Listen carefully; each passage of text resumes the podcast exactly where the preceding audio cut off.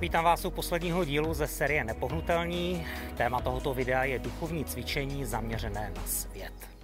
Rozšiř svou víru tím, že budeš riskovat. Chodit ve víře neznamená, že budeš dělat jenom věci bezpečné a jisté. Druhé duchovní cvičení zaměřené na tento svět je svědectví, kterým roste radost v našem životě. Svou víru nemusíš druhým lidem nutit. Můžeš se o ní jenom podělit. Duchovní cvičení, která procházíme, se týkají našeho vztahu s Bohem. Jen pro přehlednost jsem je rozdělil podle toho, na koho jsou zaměřená. V tomto videu se podíváme na duchovní cvičení zaměřená na tento svět. První z nich je víra. Rozšiř svou víru tím, že budeš riskovat. Chodit ve víře neznamená, že budeš dělat jenom věci bezpečné a jisté. Chodit ve víře znamená, že někdy zariskuješ. Je to takový druh víry, který věří, že Bůh může udělat cokoliv. Píše se o tom v Markově evangeliu 9.23. Ježíš řekl, všechno je možné tomu, kdo věří. Někdy žijeme svou víru jenom automaticky a nic od Boha nečekáme. Bohu se ale líbí, když mu věříme. Bez víry není možné se mu líbit, protože ten, kdo přichází k Bohu, musí věřit, že Bůh je a že odplácí těm, kdo ho usilovně hledají. Víra v Boha se odváží riskovat. Existují různé druhy riskování. Je bláznivé riskování, promyšlené riskování, ale ty to nemyslím. Riskovat ve víře znamená něco udělat, protože důvěřuješ Bohu. Udělat něco navzdory svému strachu.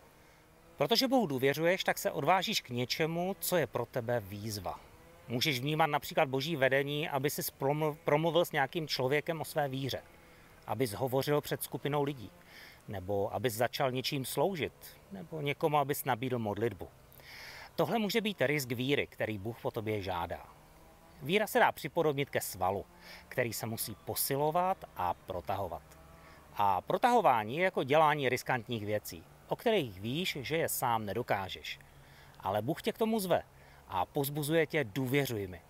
Nespolehej jenom sám na sebe. Pokud chceš být duchovně v kondici, potřebuješ pravidelně natahovat svoji víru. A tak vstupuješ do věcí, které svou vlastní silou nedokážeš. Tehdy důvěřuješ Bohu, že udělá zázrak.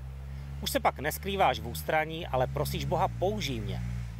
V životě proroka Daniela a jeho přátel jsme viděli, že důvěřovali v Bohu i v nemožných situacích.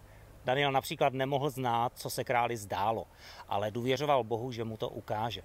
Jeho přátelé sami nedokázali přežít v ohnivé peci, ale důvěřovali Bohu, že se o ně postará. Druhé duchovní cvičení zaměřené na tento svět je svědectví, kterým roste radost v našem životě.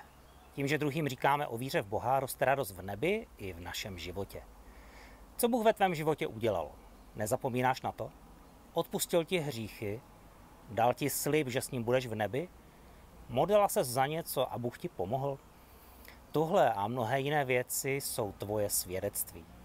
Když si to necháš jenom pro sebe, tvá radost se bude zmenšovat. Když si to ale nenecháš pro sebe, tak tvá radost bude růst. Jako své víře můžu mluvit. Následující verše z Bible to ukazují. Žálm 34.3 má duše se chlubí hospodinem. Pokorní to uslyší a budou se radovat. Koloským 4.5 a 6 jednejte moudře s okolním světem a využijte čas vám svěřený. Vaše slovo ať je vždy laskavé a určité, ať víte, jak komu promluvit. Svou víru nemusíš druhým lidem nutit. Můžeš se o ní jenom podělit.